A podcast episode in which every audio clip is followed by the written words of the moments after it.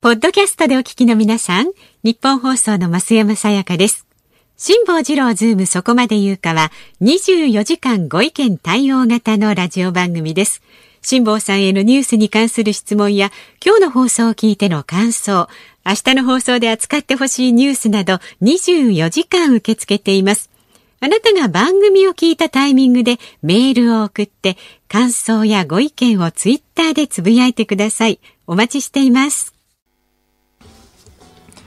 9月17日木曜日時刻は午後3時半を回りました。FM93 AM1242 日本放送ラジオでお聞きの皆さんこんにちは。辛坊治郎です。パソコンスマートフォンを使ってラジコでお聞きの皆さんそしてポッドキャストでお聞きの皆さんこんにちは。日本放送の増山さやかです。そして木曜日はこんにちは。日本放送の飯田浩二ですいやどうしました？ごめん俺この間かなその前かな。何ですか？あの皆さんの世代は全然知らなかったんですけれども、はい、私以上の世代にはもうあの、えー、鮮明な記憶として蘇った大宮伝介さんの話をしましたよね。はいはいはい、まあ、ね、かつて土曜日か日曜日のお昼に1時間ぐらい劇場中継やってた方なんですけども、はいえー、もうまさに伝介劇場で一世を風靡した方なんですが、えー、あの話をして以来、はい飯田君を見ると伝助さんにしか見えなくなってですね。私もあの写真を見てからも完全に大宮伝助がなんか現代に蘇った感じがしてですねもうできればそっちの方向に今後突っ走っていただきたい。い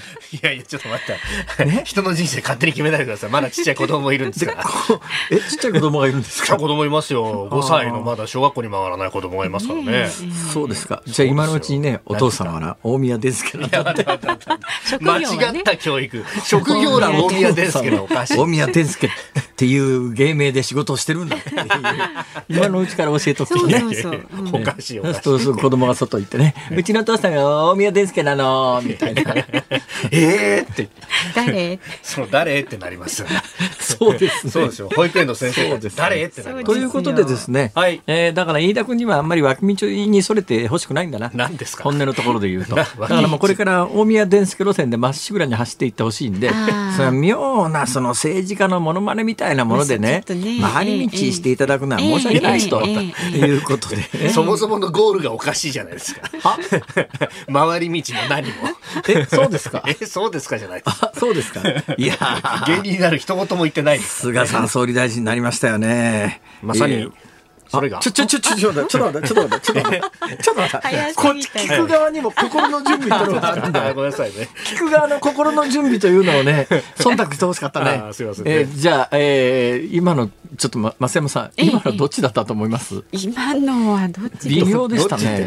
まあ、とりあえず、じゃあ、総理呼んでみますか。え総理呼んでみますか。えご承認おめでとうございます。ありがとうございます。ええ規制の改革、まさにそれが私に課せられた使命であります。まあ確かに似てる。アクセントの置き方はアクセントは似てるんだよ。アクセントの置き方はね、よく頑張ったよね。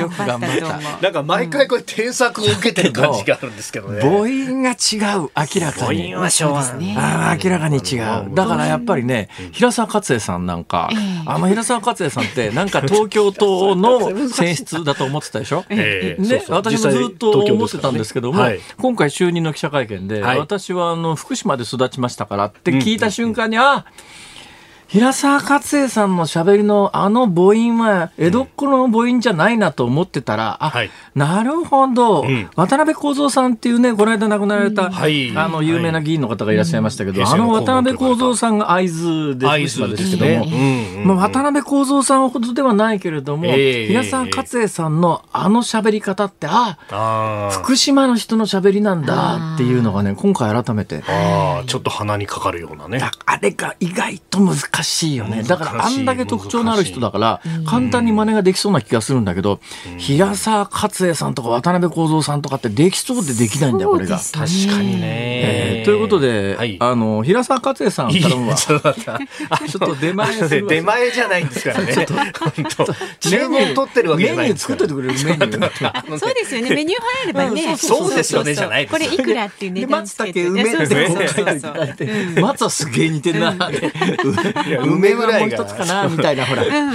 で今の菅さんのやつはまだ梅だね。それは梅ですよ。梅もつぼみにならないこれは商売にならないね。俺ねそれで商売してるわけじゃないですからね。こ れあの末広亭とかなんとか亭行った時にお客さんからなんか投げられちゃうね。これじゃあ金返せみたいなほら木戸線返せみたいな。ということでしょうがない。ますます精進していただくということで、え今日はちょっとずつ小出しにしていただきたいと思いますが、もうこれ以上ないですよ。いや今週私ね、昨日お話しする予定がですね、昨日冒頭からほら菅さんの総理大臣の就任の話になっちゃいましたんで、お話できなかったんですが、今週スーパーに行ったらですね、嬉しかったな。やっとね、レタスとキャベツが買える値段になってますね、今ね。ああ。もう一時キャベツなんか一玉これいくらよと。これキャベツ買って帰って、お好み焼き作ろうとか、ね、とんかつの横で刻もうとかってとてもそんな気持ちにならなかったじゃないですか。ところがね、あの時に私ね、はい、いい方法を発見したんですよ。まあ、結果的にその方が割高だったのかもしれませんけれども、えー、今某大手コンビニチェーンでですね、はい、150g のカットキャベツっていうのが売ってて、これがね、値段が安定して変わらないんですよ。これね、キャベツの原価が毎日毎日ものすごい勢いで変動してるのに、偉いなと思うんだけど、あの 150g の袋のカットキャベツの値段って変わらないんですね。だから 150g のキャットカットキャベツって、一つ買うとですね、3回に分けて食べられます、ね。大体1人50グラムで、なんとなくお皿の上は、あの、格好がつくわけですよ。ね、えー、いうことで、ずっとここしばらくカットキャベツを買ってて、で、今週ついにキャベツがですね、200円を近所のスーパーで切ったんです。はい、私の感覚で言うと、キャベツは200円までなんです。一玉。一玉。100円だとかなり安くなってきたな、ということで、100円になってきたら私大量に買い占めてですね、ザワークラウトを突き込むという。ああ、なるほど。ところがこのザワークラウトもね、大して日持ちがしないんで、はい、だから一時なんかこうキャベツが安くなると毎日毎日朝から晩までキャベツ食べ続けるというですね、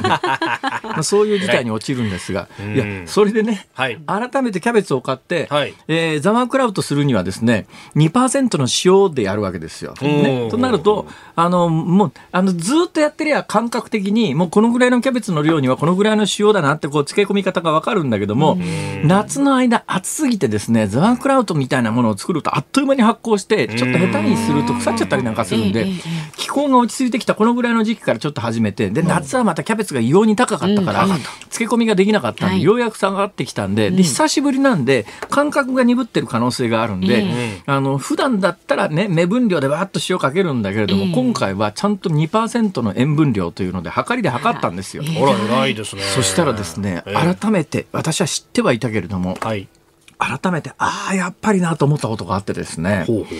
キャベツ一玉ってどのぐらいの重さがあるか知ってますか？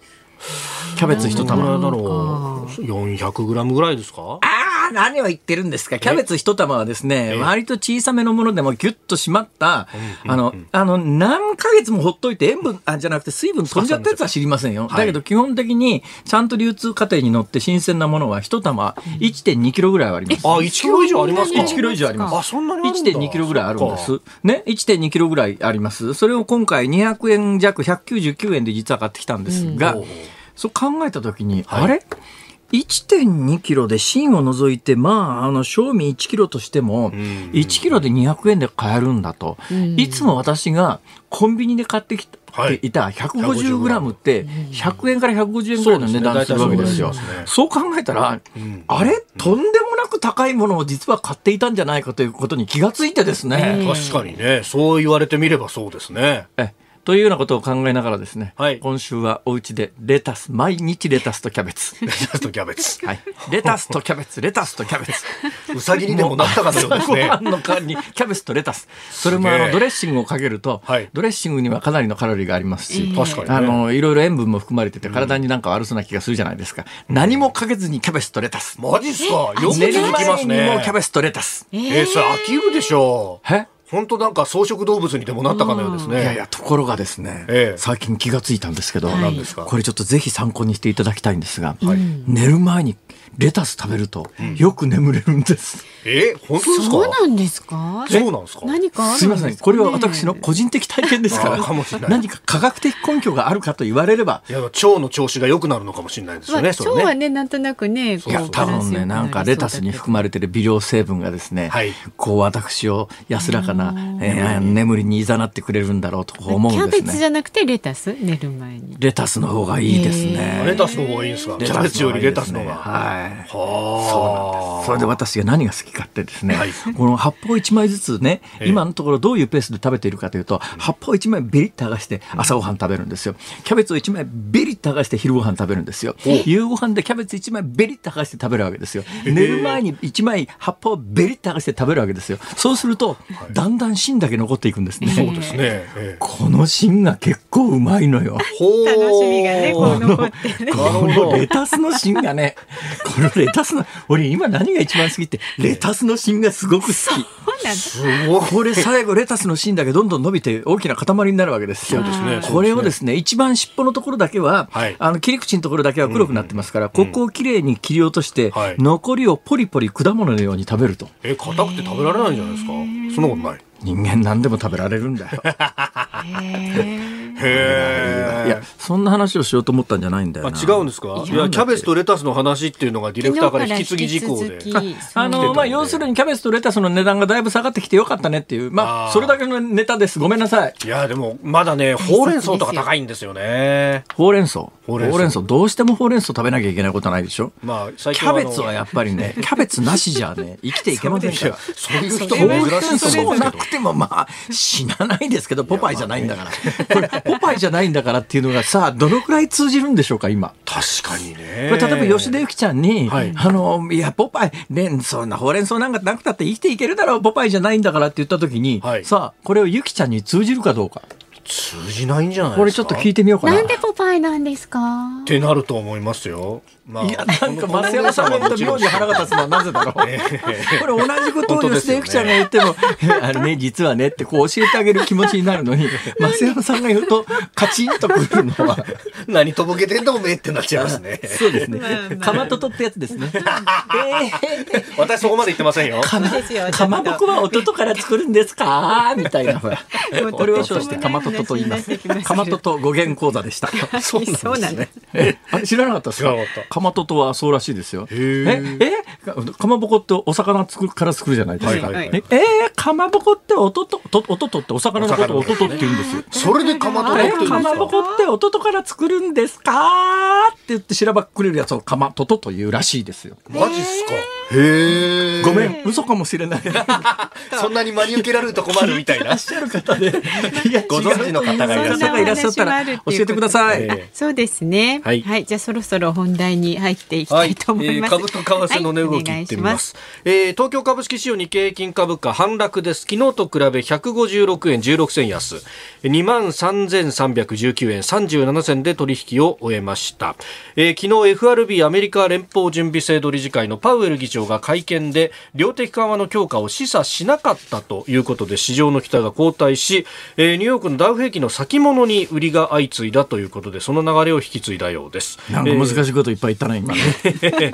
ざざっとね確かに、ね、いっぱい言ったぞ、ね、飯田君。はい。なんか自分だけ分かってりゃいいと思ってんだろ。いやそんなことないです。そんなことないですよ。じゃあもうちょっと簡単に言ってよ。えー、まああのー、お金ジャブジャブ流し込むっていうのをずっとアメリカやってきましたけどもっともっとやるんじゃないかって市場は期待してて、もっともっとやったら金利が低くなって、もっと投資ができるぞと思ってた人が、あ、一旦やめとこうっていうふうになったんで、はあ、アメリカの特に先物が、これあの実際の市場はもう閉まった後の会見だったんで、先物が安くなって、で、それを見た東京市場の参加者たちも、あ、一旦はじゃあ利益を確定させておこうかなと思って、え売りを増やしたということで、日経平均も下がったと。ちゃんとできるじゃん。おっと。じゃあ初めからそう言ったらいいじゃん。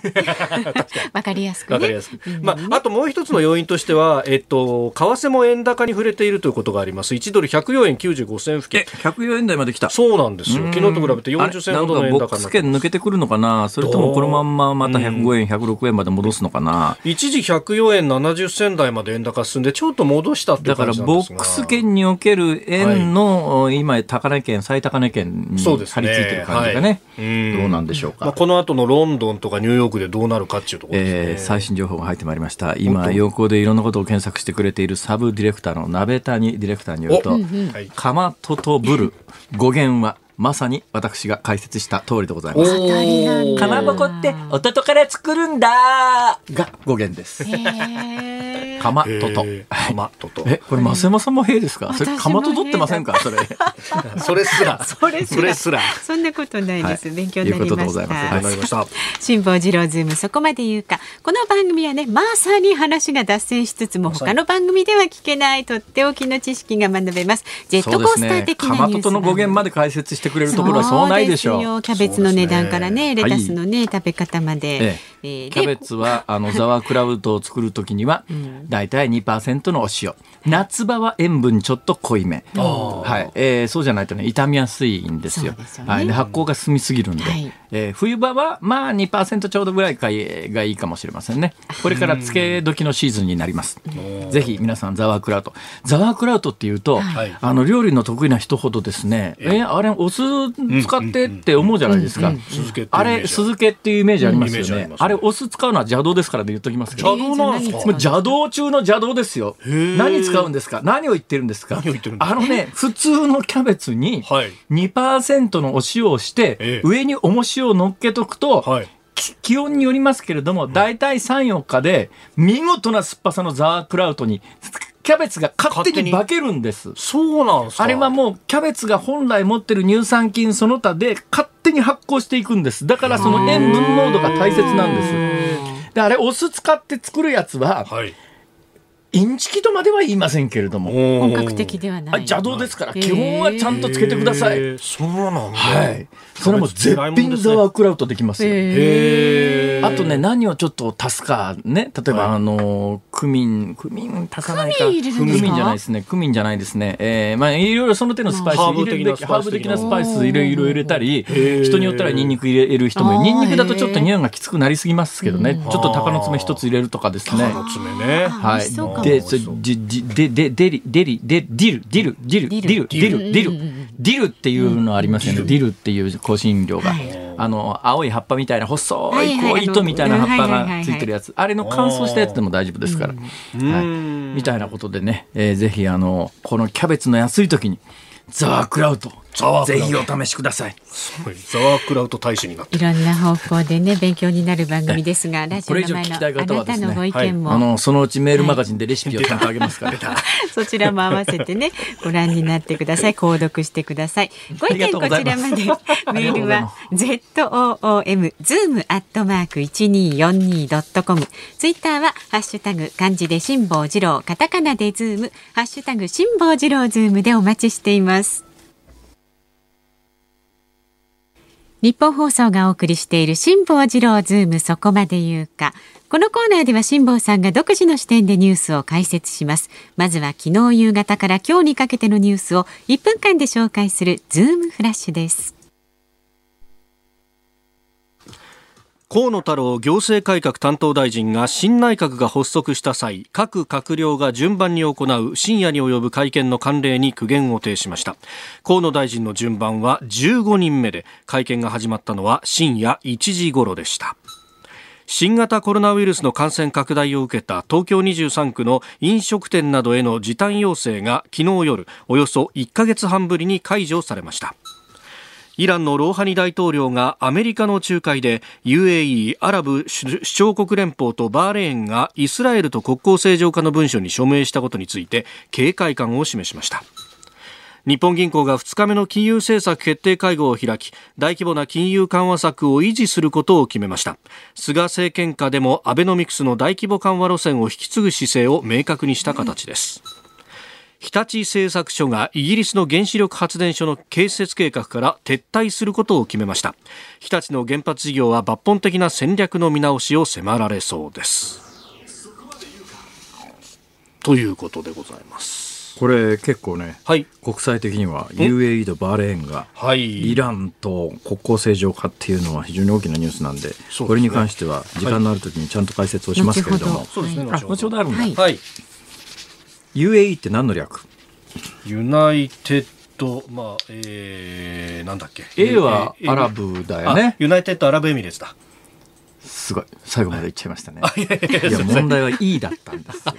E。E。エミレーツなんですね。おっしゃる通り。エミレーツなんですが、ユナイテッドアラブかアラビックか、まあ、ここまでは普通出てきても、はい、アラブ首長国連邦で最後の E が何の略かまで出る人はね、そんなにいないですよ。これいきなり打ち合わせなしに聞いて、飯田君今、エミレーツとスパッと答えたの。これすごいよ。いや、これね、やっぱ飛行機好きだと。エミレーツ航空だからね。はい、ドバイ首長国に行くエミレーツ航空。エミレーツっていうのは、まあ、首長国って意味なのかしらね。多分そうですよね。ねユナイテッドが連邦ですからね。はい。ということで、エミレーツ航空なんですが。これ5時台に。大きいですよ。このニュース大きいですよ。これもしかしたらね、はい。UAE とはバーレーンだけじゃなくて、続々続く可能性があって、最後、サウジアラビアどうするって話になるんだろうと思いますがね。そうですよね。あ、5時台ですか？わかりました。はい。えーと、と、いや、ちょっと待って。桂小枝さんって、関東でどのくらい知名度のある人ですか？小枝さん。わからないでしょ。今のがね、ね。えーとがね、あの、エミレーツじゃないや、あの、桂小枝さんのパロディだということが、わかる人が関東地区に何人いるだろうかという。確かにね。これがね、まああのいわゆる芸能人の方で芸人さんと呼ばれるお笑い系の人は、えー、関東で流行ってる人と関西で流行ってる人は、明らかに違ったりなんかしてですね、関西だとむっちゃメジャーなのに、関東来ると誰も知らないとか、いや逆もまたしんなりであるんですよ。まあ、この辺りをえー、今日突き詰めて話すような場でもないので。はい、えー、私ね、今日飯田君にぜひ聞いてみたかったことがあるんです。何ですか？今日朝の番組に石破さんお出になったらしいですね。はい、ああ、石破さんお出になりました。どんな雰囲気でした？石破さん、けなんか、ちょっと吹っ切れたような感じは大体ね、こういう時ね、あの、はい、大負けした人みたいなところがゲストにお迎えして、うん、後でどうした、えー、どう、どうでしたかって聞くと、うん、まあちょっとなんか吹っ切れた感じですよって言って、これね、決まり文句中の決まり文句。決まり文句。飯田君がまさかそんな定型文を読み上げるとは思わなかったな。そんな。もうちょっと違う言葉で描写できませんか？まあどうですかね。いや、あの結構、あの、終わった直後は、かなり打ちひしがれていたっていうのを聞いてたんですよ。そそのイメージがあったんで、えー、それにしては声の感じはちょっと明るいかなっていうような感じはあります。どうなのかしら？次ってあるのかしら？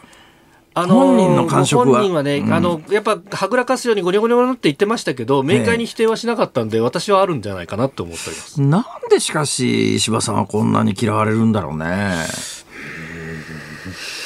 これ明らかに嫌われてるよね、今回の票の出方から言うとね。まあ、あの今回の票の出方から言うと、はい、多分最後は、だから岸田さんが伸びたんじゃなくて、はい、ね、要するに絶対石破を2番手にしたくないっていう、コテンパンにやっつけちゃうっていう意思が働いて、はい本来ならば菅さんに上乗せしようかっていう票が、もう菅は十分、もう間違いなく、まあ当選確実っていうか、えー、トップ当選もそれもぶっちぎりで当選だから、うん、ここでこの10票、20票の価値は、はい、菅の上に上乗せする20票と、岸田の上に上乗せする20票の、この値打ちが全く違うわけだから、自分の1票を有効に使おうと思った人たちが、最後の土壇場に来て、はい、えー、岸田という名前を書き込んだという可能性性は極めて高いっていうか、まさにそういう構図だろうね、今回。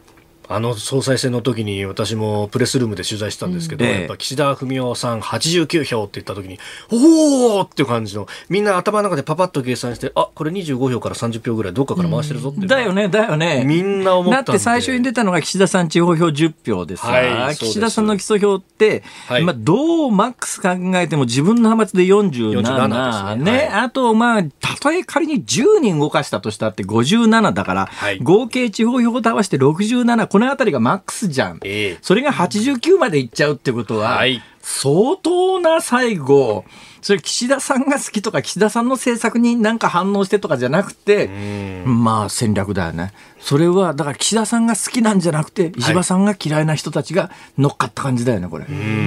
また岸田派が岸田派宏池会っていうのがこのままであることに意義がある人たちもいたらしいというね。これ大負けしちゃうとおそのトップどうするみたいないやいやそうですよ。今回岸田さんが2番手じゃなくて3番手だった場合に、はい、岸田派のトップ首すげ替えられちゃってもう岸田さんというカードがもう次なくなっちゃう可能性があった。だから逆に言うと菅さんが一体いつまで持つのかわからないけれども次のカードとして岸田さんは温存しときたいと思った人たちがいるっていうことだよね今回は。はいだから、ぶっちぎりでトップ取った菅さんよりも、2番手争いの方が今回すっごい面白かったよね。人間模様が。いやだわ、もうそういうのに関わりたくない。またまた何を言ってるんですか。ね、ドロドロしてますよね。本当だよね。岸田さん、今回の票の出方、これ結果89分についてはどうお思いですか？精一杯頑張りました。岸田文雄です。いや名前言っちゃうとちょっとね以上ズームオンでした。確かにクオリティ高いな岸田の方は。の方がね、うん9月17日木曜日時刻は午後4時を回りました。有楽町日本放送第三スタジオから辛坊治郎と。増山さやかと。飯田浩二がお送りしております、えー、メールをいただいております、はい、ありがとうございます。あのレタスキャベツすごいいっぱい来ました。あそうですかはい、はい、えー、こちらはお名前ないんですけれどもおレタスは食べると眠くなるから運転する前には大量に食べないようにと言われたことがありますやっぱり。私だけじゃないんだ、えー、じゃああながち都市伝説でもないのかな？なさそうですね、えー、それからカット野菜について、えー、59歳神奈川県三浦市のピーナッツさん農業の方、えーえー、専門家からいただきました、はい、カット野菜は契約栽培なので価格は一定です。なるほど。高い安い関係なく加工用なので大きいですと。大きい、うん、大きい？サイズが大きいサイズが大きいってことなのかなそれとも価格が一定だからあのー農家の人たちにとっては大きいってことなのかな？どうなん。だだからまあ価格が一定ということはキャベツの値段が高騰しているときにはくっそこんな安い値段でと思うわけですね。そういうことですよね。間違いない、ね、だけどまあキャベツは暴落すると、本当にただみたいなことになって流通費考えたらもう畑でトラクターで潰しちゃうっていうケースもありますから、そういう写真ありね。時でも同じ値段で買い上げてくれるんだったらまあ経営的には安定するということもあるんでしょうけども。いやありがとうございます。いやいやそんなにたくさんメールをいただけるなんて恐縮です。それで言ったらですね全然違う話をしていいですか？どうぞ。昨日一昨日私基本的にですね、はい、この日本放送と私の東京の家との間は、はい、徒歩でポコポコ歩いてくるわけです、まあ厳密に言うとですね、大体スリッパのようなサンダルを履いてますからペタペタ歩いてくるわけです。けどペタペタ歩いてくるんですが、その歩いてくる途中にですね銀座4丁目というところがあって銀座4丁目の交差点の角というところは日本で一番地価の高いところなんですが、ここには有名なあの時計宝飾店の店であるとか、それから日産のショールームというのは昔からありますよね。はい、そうですね、で、ずっとここ、多分数年間だと思いますが、日産はですね、真っ赤なコンセプトカーっていう未来の車みたいなものを正面のところにドーンと展示してあったんですよ。ほいで、あ、これ売りに出たら買うのになとか思うだけですけどね、本当は買いませんけどね。思いながらいつも通っていたら、はい、昨日、ええ。車が変わってたんです。あら、変わりましたか？変わりました。あのね、あの、見たらね、ええモンテカルロラリーかなんかが、1972年かなんかに、はい、えー、日産かなんかが優勝したかなんかの、フェアレディ、初代フェアレディ Z の 240Z っていうのがあるんですが、はい、あの、初代フェアレディ Z の 240Z っていうのは、まあ、あの、日本国内で5ナンバーだったんですよ、昔フェアレディ Z は。それで、それは2000リッターだったんですが、240っていうのは確かね、エンジンが2.4リッターだと思うんですが、なるほど。直列6気筒の、あの、ざっと長い、だからロングノーズっていう前が長い。なんでかというと、なんで日産のショールームが、フェアレディ Z の1972年のフェアレディ Z1 号機を、今、銀座のど真ん中に置いてるかというと、昨日か一昨日に、フェアレディ Z の新型を来年発売するというのを発表したんで、その記者発表に合わせて、初代を置いてきてるんですが、私、ちょっと自慢していいですか？私、あの、初代のフェアレディ Z に乗っていたんです。え？昔？はい。あそうえでも新車で売られた時ってまだ？新車で発売になったのは昭和44年のはずです。そうですだから私が中学校1年ですが、ね、私が社会人になってお金を出して初めて買ったのが98万円年の、はい。えー、初代 Z だから7年落ちですよ。へ初代 Z でもだから7年も8年も落ちてるやつが100万円前後で取引されてたんで結構いい値段だったんですけど。しかも当時の100万円当時の100万円結構いい値段ですよ、クラシカルな感じなんいやあのねこの初代のフェアリディ Z だからその後ね、うん、2代目3代目4代目5代目であの途中一遍こう中断して、あのカルロス・ゴーンのもとで、やっぱりフェアリディ Z というのは日産のあの魂だからって言って、まあ、再販売しだしたんだけれど、圧倒的にデザインが優れてるのは初代なんですよ。綺麗です。で、今回、昨日か一昨日発表になった最新型の Z は初代の Z にそっくりです。ただ初代の Z よりも全体に丸みを帯びてて、うん、あのー、まあでもこれは多分ね安全性を考えるとそういうことになっちゃうんだと思いますが、だけど基本コンセプトは初代の Z にあ戻ったなっていう。あでもちょっと今っぽく現代っぽくなってますね、うん、今写真、ね、だけどね日産がもし本気で再生するんだったら、はい、私はももっととんがって、うんうんうん、あのコンセプトカーみたいなものに Z の名前を付けるか、うん、あるいは、はい、初代の Z の完コピでいいと思う。完全コピー。はい、もうデザイン的には圧倒的に優れてますから。可、う、愛、いだからどっちかちょっとだからね、いい車なんだけどもったいないなっていうね、だからちょっと本当に日産は今苦境らしいですけど、頑張ってほしいなと。はいこう思いながらね銀座4丁目の角には初代 Z が今展示されてますから。ペタペタ歩きながら思ったわけですね。ゴム草履でペタペタ歩き これ親指と人差し指のあ股がすれてしょうがないんだこれ。靴でくればいいんじゃないですか。本当ですよ。あと靴下履けに。いやゴム草履靴下履けないでしょ。それ。旅型のこういうのね。ああなるほど。5本浴ソックスってなことでございました。日本放送ね。最新銀座情報をお届けしました。こんな感じで お届けしておりますが、この後こそ辛坊さんが独自の切り口で鋭くニュースを解説するズームをお送りします。今度こそ。辛坊さんが独自の視点でニュースを解説するズームオン。この時間に特集するのはこちらです。菅総理大臣が縦割り110番の検討を指示。昨日夜就任後初めての記者会見に臨んだ菅総理大臣。新型コロナ対策や経済再生を最優先する意向を示した上で縦割り行政の悪しき前例を打開する方法として新たに国民から具体的な事例を通報してもらう縦割り110番を設置する考えを明らかにしました。さあさあ。菅さん。うん。あのねまあ、飯田君はよくご存知だと思いますけどあの、まあ、あれだけあの一部のメディアにくっそみっそに言われた安倍さんいるじゃないですか。はいはいはい、あの人はね、ええものすごい優しい人なんだよね。ものすごい優しい人。うん、もう異様に優しい人ですよ。であの忖度っていうね、官僚の忖度がって言うじゃないですか。はい、逆に安倍さんの方がいろんなことを忖度しすぎで、だから7年8か月持った理由は最大の理由はそこにあってですね、無茶言わなかったんですよ。ほいでまあ官僚がいやそれは無理ですって言ってきたらそうか無理かみたいなトーンにまずなっちゃう人なんだけど。菅さん違うんだよこれがね、はい、菅さんってはい、あのさすがに法政大学空手部で、えー、法政大学空手部で4年生卒業までね空手部にいるっていうのは、はい、普通の神経と体力じゃないよね。相当鍛錬も積んだっていう話でしたからね。だからいわゆる一つのまあ今はね、パワハラと言われますけれども、はい、その頃の体育会なんてパワハラなんていう言葉はないわけだから、しごきという言葉はありましたよ。しごき。しごきに次ぐしごきみたいな。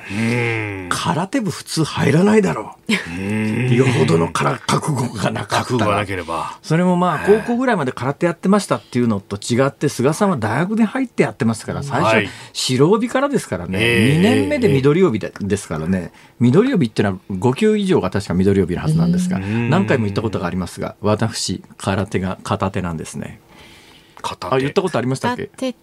片手。今片手。開いております。はい。はい。えー、ちなみにですね、こういうハンドサインっていうのは世界で共通してあります。ええ、例えば。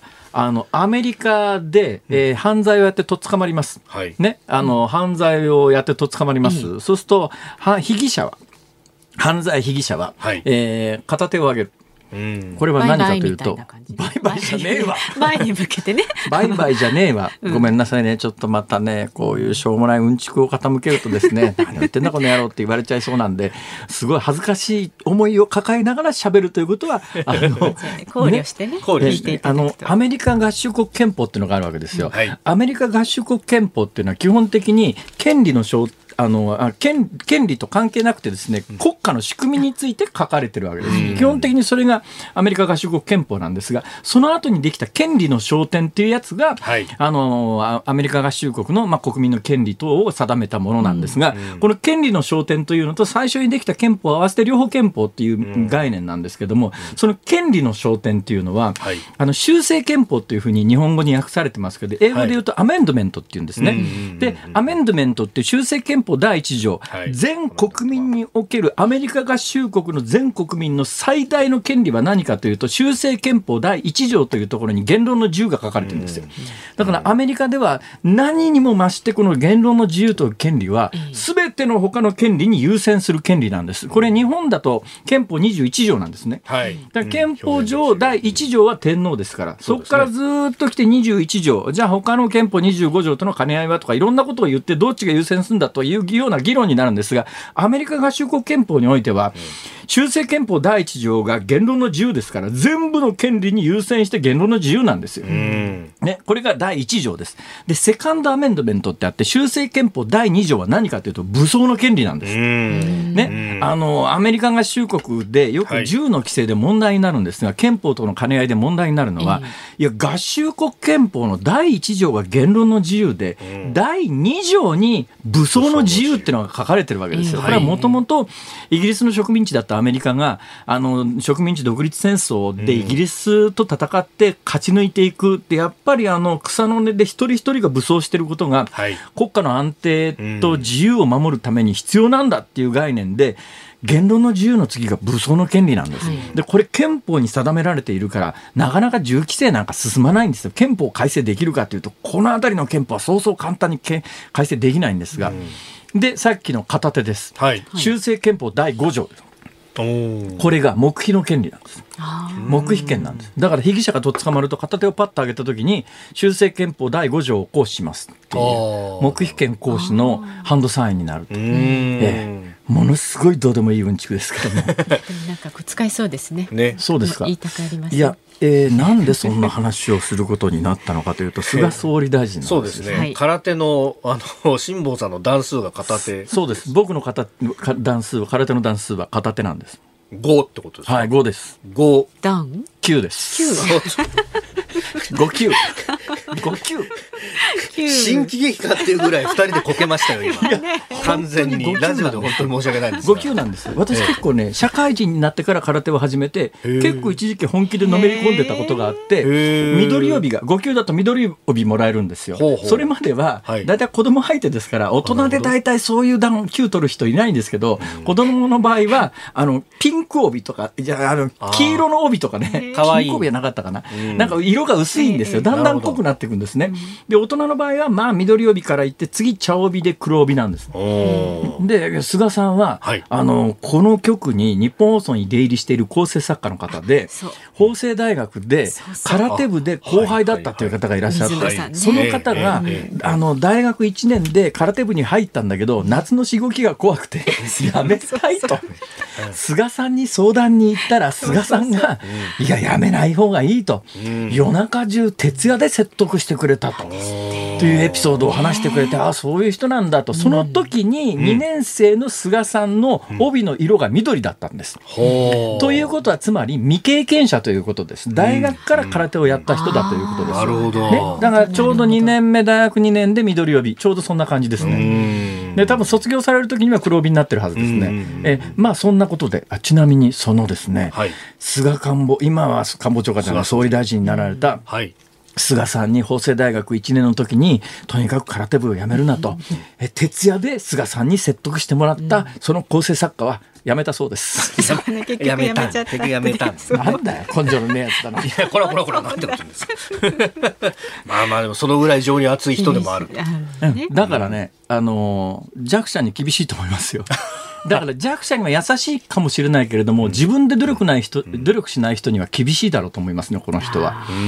ね、あの逆にすごいいいとこで育って、なんかあの、本当の庶民の気持ちとかわからない人は、やたら優しくするんですよ。そうすると庶民の間では、ちょっと待ってくれよと、一生懸命頑張ってる人間と頑張ってないやつと同じ扱いは不公平だろうって割と一般庶民は思うんだけれども、ええとこのボンのお金持ちの人たちは、そういう目線じゃないんですね、努力してようがしてまいが、同じように貧しい人は貧しい人っていう塊で見るから、全部に施しをしようっていう方向性の金持ち多いんですよ。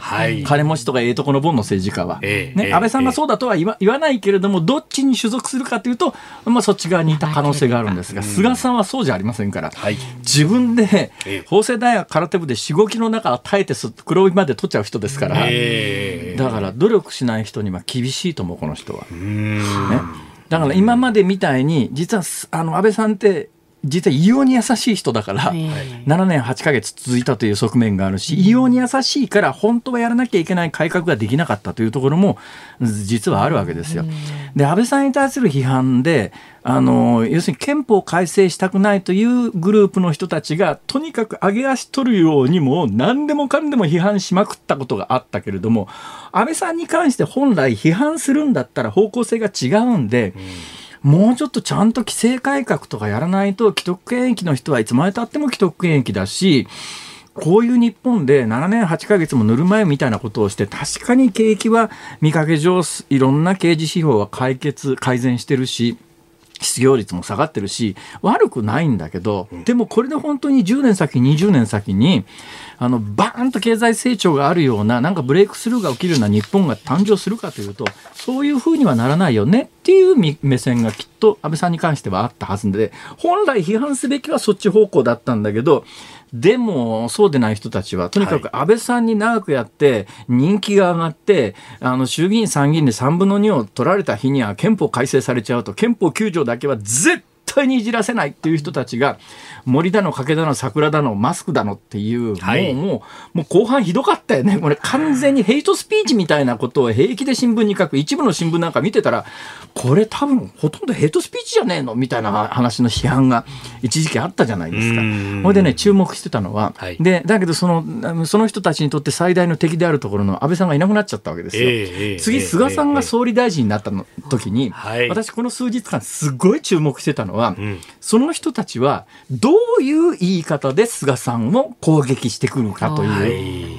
菅さんだってさっき言ったようにですねあの多分この人は自分に厳しい人だから人にも厳しいので、えー、あの自分である意味努力しないあるいはできない、うん、できない人たちはやっぱり支えなきゃいけないんだけどもできないとしないというのの区別がどこまでつくかっていうのが、やっぱ今後本質論としてはとても大切なんだけども、はい、多分菅さんはそういう人たちにはかなり厳しい政策を取ってくるだろうと。でその辺を攻撃するんだったらそれはまあ正当な攻撃だと思うんだけど、はい、とにかく総理大臣になったばっかりだから今のところ何攻撃したらいいか分かんないない状態じゃないですか。で、ここの数日間、どういう攻撃の仕方があるだろうか。逆に自分が批判する立場ならどういう言葉でどこを批判するだろうかと考えながら新聞を読んでて、ああなるほど。こういう方向性かと、うん、えー、例えば某朝日新聞というところにですね 右下に素粒子という本当に短い言葉でっていう、ここが、ね、申し訳ないけれども、はい、これ毎日毎日読んでるとこれほぼヘイトスピーチだよなっていうだから書いてる人たちはヘイトスピーチだということを理解してんのかしらって思うこと言いたくないですか？素粒子は長官よりも過激ですよね。過激とかなんとかというよりも不当だよね、物事の論論旨の持ってきようが。でこれでじゃあどういう方向性の批判を持ってくるかなと思ってこれすごい注目してたんだけど、はい、例えば昨日の素粒子の書き方で言うとね、ええ森かけに幕をの宣言に等しい、丸、麻生財務大臣、萩生田文部科学大臣の再任、安心してお休みください、安倍さんと丸っていう、そういう。安心してお休みくださいって。人呼んで、安倍さんお世話になりました内閣。実定岸氏も入閣。恩義に厚い苦労人ぶりを演出した菅氏。ああ、まだあれだね。批判のトーンが弱いね。ああ、菅さんに対してはね。うん、菅さんに対しては。えー、ただ、あの、えー、まあ、思想的に合わないどちらかというとセンターより右というふうに思われている人たちに関して、はい、まあ、かなりあのストレートな攻撃をしててその人たちを大臣に据えたという方向性の批判だよね。うんうんうん、今という菅さんはというね。確かに、あの、それこそ今日の朝日新聞で、ヤグミツルさんが風刺漫画書いてましたけど、ええ、あの、安倍政治を許さないっていう、こう、おポスターがいっぱいあるじゃないですか。あそこの安倍のところに菅っていうのを 貼って、で、菅政治を許さないって、えー、あなたが継承するっていうんだったら私たちも継承しますっていうようなですね。なるほど。そう、漫画があって。まあ、しばらくはそういうことなんだろうね。で、えー、一つやっぱりね、批判の方向性封じられちゃってるところがあるのは、はいあの一番簡単な批判は、うん、もう、実はもう2週間前にはそれ一色だったんだけれどもとにかく人気の高い人気の高いふわふわじゃねえや 石場だあのね破れるという字がね同じなんで共通するんでね不破だか石破だか分からなくなっちゃうんですけど。石破さんですね。昔の共産党の委員長ではなくね、はい。はい、ええ石破さん。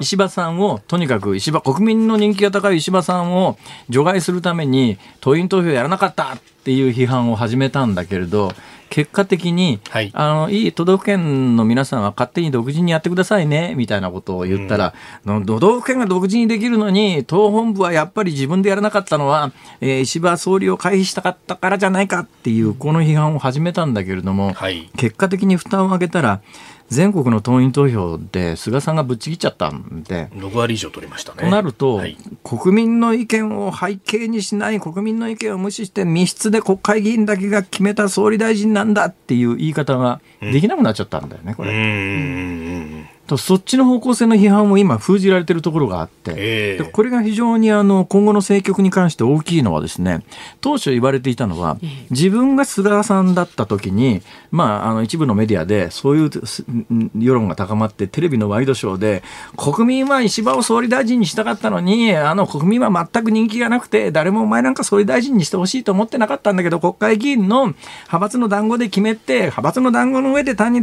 総理大臣になっただけじゃないかっていう、はい。えー、批判をされた場合には分かりましたと、うん、それじゃあ国民の皆さんに聞いてみましょうって言って解散総選挙という一つの流れというのがありえたんだけれど、うん、今のところそっち方面の批判が起きていないんですよ。うん、まあ、批判する側が封じられちゃったということも構造的にあるもんだから。となるといや国会議員票はもちろんのこと、地方票でも63%自民党確保しましたと。で、最近の世論調査を見ても、これがね、今度の土日の世論調査注目ですよ。そうですね。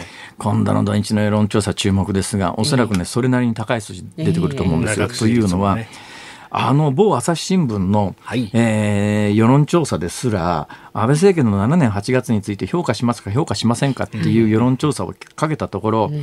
評価する、やや評価する、両方足して71%っていう驚異的な数字が出ちゃってですね、はい、朝日もびっくらこいて、えー、これ、まあ、飯田君はこの番組で私言ったことがあるんだけど、えー、立ち悪いなと思ったのは、その前段階で、共同通信と日本経済新聞が内閣支持率を取ったら、30%台から一気に50%台にジャンプアップしてるわけですよ。20%以上。ね、で、今このタイミングで、いやあの内閣支持率を取ったら、はい、安倍政権最後の世論調査の内閣支持率が50%を超えると、はい、多分思ったんだろうと思うんだけど、ええ、この評価する評価しないを聞いた世論調査の中で、うん、朝日は内閣支持率の調査をしなかったしなかったってこんなことありえるか？いや、いつも必ず聞いたことねえだろ、これ。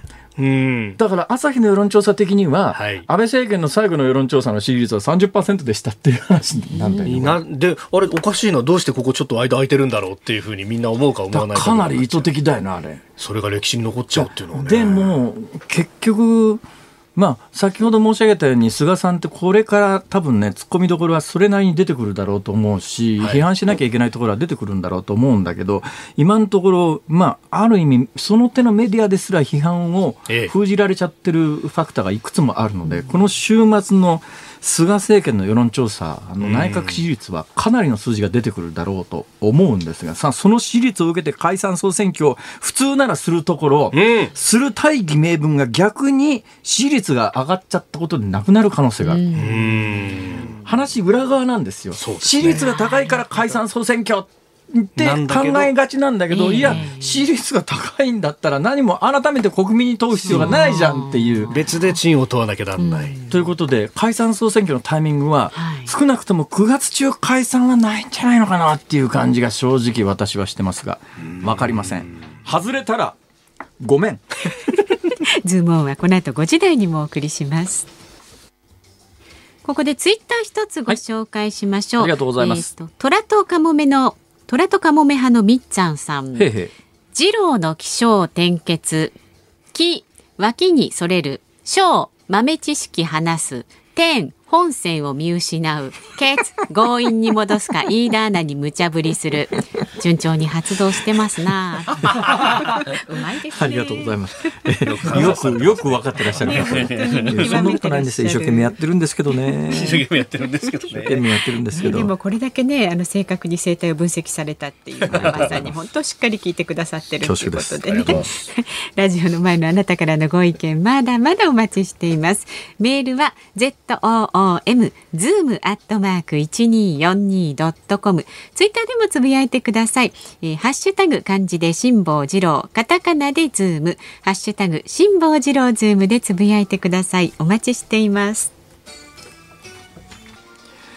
9月17日木曜日時刻は午後5時を回りましたこんにちは辛坊治郎ですこんにちはニッポン放送の増山さやかですこんにちはニッポン放送の飯田浩司ですさあここでエンディングリクエストのお時間になりましたえー、っとですね今日は、はい、昨日からですかね東京都の夜10時までの営業制限というのが23区内かかってたやつが撤廃されましたよね、はい、だから昨日の夜ぐらいから夜中まで飲んでらっしゃる方終電までギリギリまで飲んでいこうかという方増えてんじゃないかと思いましてですね、え名曲「酒と涙と男と女」川島英語どうすか名曲ですね。飲みたくなっちゃいますね。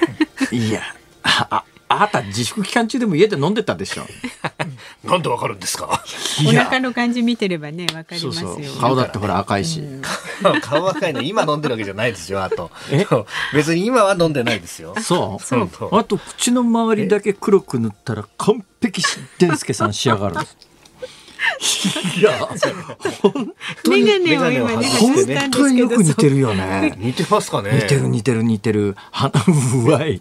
今もうあの、もう目合わせらんないみたいな。思いっきり、はい、あの、デンスケ顔でこちらを見てらっしゃいますけど。画像検索してください。これぜひ皆さんにお見せしたいな。ちょっと一遍舞台やった方がいいんじゃないかいやいやいやいや。なんかね、ご披露する場があるといいですよね、今度ね。本当ですね。本当ですね。考えましょう。考えなくていい。その時までにあのワンマンショーで菅さんも岸田さんもできるようにいやできないできないからね。ということで。はい、えー、ラジオの前のあなたからのご意見もねお待ちしておりますのであの24時間体制で待ってますので例えば来週はこんなこと聞いてみたいとかもうちょっとなんとかしろよ的な意見でも結構ですので こちらまで メールは。いくら言われてもできることとできないことがありますから。ね。あの、はい、疲れ具合もありますしね。ねはい、メールは z o o m zoom アットマーク一二四二ドットコム。ツイッターでもつぶやいてください。ハッシュタグ漢字で辛坊治郎、カタカナでズーム、ハッシュタグ辛坊治郎ズームであなたからのご意見お待ちしています。ニッポン放送がお送りしています辛坊治郎ズームそこまで言うか。すごい最新情報が入ってきました、はいはい、えー、っとね板橋区の丸郎さんという方から、はい、あの今送っていただいてですねメールを辛坊さんが飯田アナを大宮伝助に似てるとおっしゃってからグーグルで大宮伝助と調べると、うん、大宮伝助飯田浩二と出てくるようになりました定着してい。るようですね本当だ大宮伝助さんの電気映画を作るときはぜひ飯田アナに演じてもらい。たい。です私私のパソコンでも出てくる信じられない。世界中のパソコンで今大宮伝助と打ち込むと、えー、あ合わせて飯田浩二も出てくるというそういう構図になっております。おかしいでしょこれ。本当にそっくりです。いやまあでも確かにそれはそっくり。はいじゃああのいきますよ。辛坊さんが。そりゃ広がねえよな。独自の視点でニュースを解説するズームオン。いいですか？はい今日最後に特集するニュースはこちらです。イランのローハニ大統領がイスラエルと中東2カ国の国交正常化に警戒感。トランプ大統領の仲介で UAE アラブ首長国連邦とバーレーンがイスラエルとの国交正常化で合意したことについてイランのローハニ大統領が警戒感を強めています。パレスチナ問題で対立するイスラエルとアラブ諸国が国交を結ぶのは1994年のヨルダン以来26年ぶりで今後中東情勢のパワーバランスが変わってくる可能性があります。飯田君の今の短い説明で、はい、えー、事態が分かる方はですねこれ以上の説明はいらないわけですよ。いや本当、ね、だけど今の短い説明で分からない方に分かっていただけるように説明しようと思うと、はい、5分や10分じゃ無理だろこれは。ね。イスラエルという国の成り立ちから話さないとよくわからないですから、増山さんどのぐらいご存知ですか？私は最近の新聞に載ってるようなことだけは追いかけてるっていう程度です。わかりました。イスラエルという国の建国のいきさつはご存知ですか？なんとなく。なんとなくですか。わ、うん、かりました。じゃあ、まあ、かなり古いところから解き起こすとですね。えー、ざっくりした言い方をしますから多少の間違いは勘弁してください。もう大きな話をしますから、はい、今から2000年ちょっとぐらい前ですね、はい、あの基本的にイスラエルという国はあのユダヤ教徒の皆さんで、えー、建国した国です。はい、で、ユダヤ人の皆さんは、あのパレスチナってどこにあるか場所わかります？パレスチナっていうのは、うん意外とヨーロッパなんですよ。変な言い方をするとね、で地中海ありますよね、でイタリアありますよね、イタリアの長靴がこう突き出てるのは地中海ですよね、はい。はい、あの地中海をイタリアから東に向かうと、まずギリシャにぶち当たりますよね、はい、ギリシャを回避して、もっと東に向かうと、まあ、大阪湾とか東京湾のでかいみたいなもんですよね、地中海って。えー、はい、海とは言いますけど、ね、でっかい湾じゃないですか、その湾の一番奥の部分が、もうこれ、イスラエルなんですよ。えー、ね、であそこのそうなんです。あそこの場所っていうのは、はい。あの今から例えば3000年ぐらい前はね多分パレスチナ人という人たちが住んでたらしいんですよ。これちょっとよく分かんないんですけど、でなんか滅ぼされたらしいんでその後にユダヤ人の皆さんが入ってきたらしいんですね。はい。で、えー、そのユダヤ人の皆さんも、あのローマ帝国に滅ぼされるわけですよ。で、えー、その時にできたこれい行ったことあります？イスラエル。はい、はい。あります？えー、あの、その地層みたいになってて、えー、その1000年前、2000年前、うん、3000年前っていう、この遺跡がね、えー、縦に地層のように遺跡が露出してるところがあって、あ、ここ2000年前こんなんだったんだとか、3000年前こんなんだったんだとかってのあるわけですけれども、で、えー、あの、ユダヤ教徒の皆さんが暮らしていたんだけれども、そのユダヤ教から出たのがイエス・キリストなんですね。ねユダヤ教から出たというと、キリスト教の皆さんに怒られちゃうか。まあ、基本的にはあのマリア様がですね、はい、処女受胎をして生まれてくるのがイエス・キリストということになってますよね。はい、なってます。はい、でまあそのユダヤ教の中から生まれたのがキリスト教なんですが、当然キリスト教ですから、ユダヤ教の皆さんからは迫害されますよね。ね。ででユダヤ教の皆さんというかユダヤ人の皆さんはローマ帝国に今から二千数百年前に滅ぼされて、全世界中にちりぢりバラバラになったんですけど、ここがすごいのはユダヤ教の皆さんって2000年間国がなかったんだけど、えー、自分たちのユダヤ教の信仰は持ち続けるわけですよ。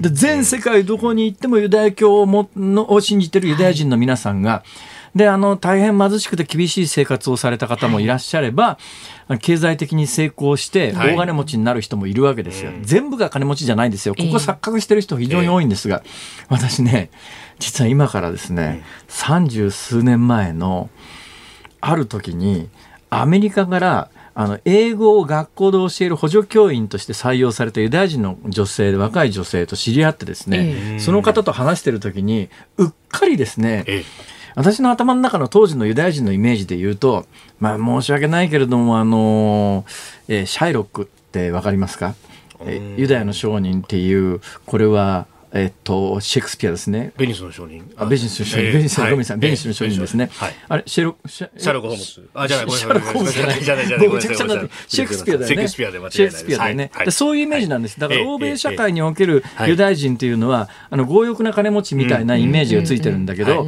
私もなんとなくそれから、あの、ロスチャイルド家っていう有名な大金持ちがいるわけですよ。ロスチャイルドって、例えばロートシルトっていう読み方もできますよね。えー、でフランスの今5大ボルドー5大シャトーのうちの2つはロートシルトついてますよね。えっとラフィットロートシルトともう一つロフェロロートシルトはだからあのロスチャイルド家ですから、ロスチャイルドロスチャイルドってユダヤ人の大金持ちっていうイメージがあったんで、そのユダヤあのユダヤ人のアメリカ人女性に「いやユダヤ人で金持ちなんだよね」って言ったら激怒されてですね、どんだけ苦労の苦難の道をこの2000年間歩んできたんだっていう訴えられてああそうなんだっていう話を聞いてそのイスラエル2000年間流浪の民だったイスラエルが70年ぐらい前に建国したんだけど、はい、でも2000年間イスラム教徒、うん、まあイスラム教側は7世紀ですけど、だから1300年、えー、そうなると、そう追い出されちゃった人、パレスチナ難民ということで、家を追われるわけですよ。で追われた人たちをアラブのイスラム教の皆さんが全面バックアップをして70年間来た、あ本体の話にたどり着くまでに、まだあと30分はかかるとこれ。確かにね。これ引き続き来週に持ち越し。これは連続でイスラエルについては語ってまいります。はい、これは長くなりそうです。はい、以上、ズームオンでした。お送りしているのは川島英語で酒と涙と男と女昨日から東京23区内のね飲食店の深夜営業が、はいえー、再開されましたんで、ん。まあ、飲食店応援ソングということでお届けをしておりますが、はい、今ネットニュースをちらちらと見てたらですね、はい。えー、毎日新聞が最新の世論調査内閣支持率というのが出しを出してましてねこれによると昨日、一昨日ぐらいから多分この週末の世論調査で60%台いくんじゃないのみたいな話をしてましたよね。うん、えー、毎日新聞社会調査研究センター共同世論調査、はい、64%内閣支持率。もうぴったり予想、読み通りですね。たり読み通りの支持率。これはあの第二次安倍政権の発足時より高いですね。ただまあ、あの、歴代内閣は始め高くてそれからどんどん下がっていくっていうのが通例のパターンですから、はい、今後どのぐらいのペースでまあ、上がるのか下がるのか維持できるのかこの辺りが解散時期を探るにおいては非常に大きなポイントになっていくだろうなみたいな感じで、ええ。うん、もう解散に関してはね、はい、飯田君に決めてもらおう。いやいやいやいや、決めてもらおうは おかしいですよ。えいつ いや、私は早いんじゃないかと思いますけどね。早いんじゃないか？今月中？今月中だから11月3日に大統領選があってその後 G7 があるはずなのでそこをどう見るか。後ろになだれ伸ばしたくない、まあ、それはあるだろうな。そうすると10月25日になっちゃうんですが。10月25日やろうと思うとだな、大阪都構想の関西では住民投票と同じになっちゃうというこれ別のファクターがあるんだよね。関西にとっては。まあいや、はい、そのあたりもね、これからね、はい、いろいろと探っていきたいと思います。さあ、日本放送この後は健康あるあるワンダフを挟みまして、5時30分からは日本放送ショーアップナイター。今夜は東京ドームから巨人対阪神戦。解説、真中光さん。実況、日本放送清水久志アナウンサーでお送りします。そして、えー、明日朝6時からの飯田浩二の OK 工事アップ、えー、コメンテーターはジャーナリストで東海大教授末信義正さん。末信さん。そうです。今東海大学の教授なんだ。そうなんですよ。よろしく言っておいてください。はい。元ねテレビ朝日の政治部長もやられてましたがまあこの組閣についてそれからアメリカ大統領選も聞いていきたいと思います。さらにその後8時からは。はい私も出てます。春風亭一之輔あなたとハッピー明日はですね、はい、あの新人アナウンサーの内田雄基アナウンサーがデビューしますんで初泣きですからね。そのあたりも聞いてください。デビューのことをこの業界では初めて泣く初泣き。はい。ホトトギスですかね。そんな感じなんですかウグイスか？それからね、来週月曜日の辛坊治郎ズーム、そこまで言うかは、4時からのスタートになります。ここまでの相手は辛坊治郎と、増山さやかと、飯田浩二でした。来週も聞いて、ちょうだい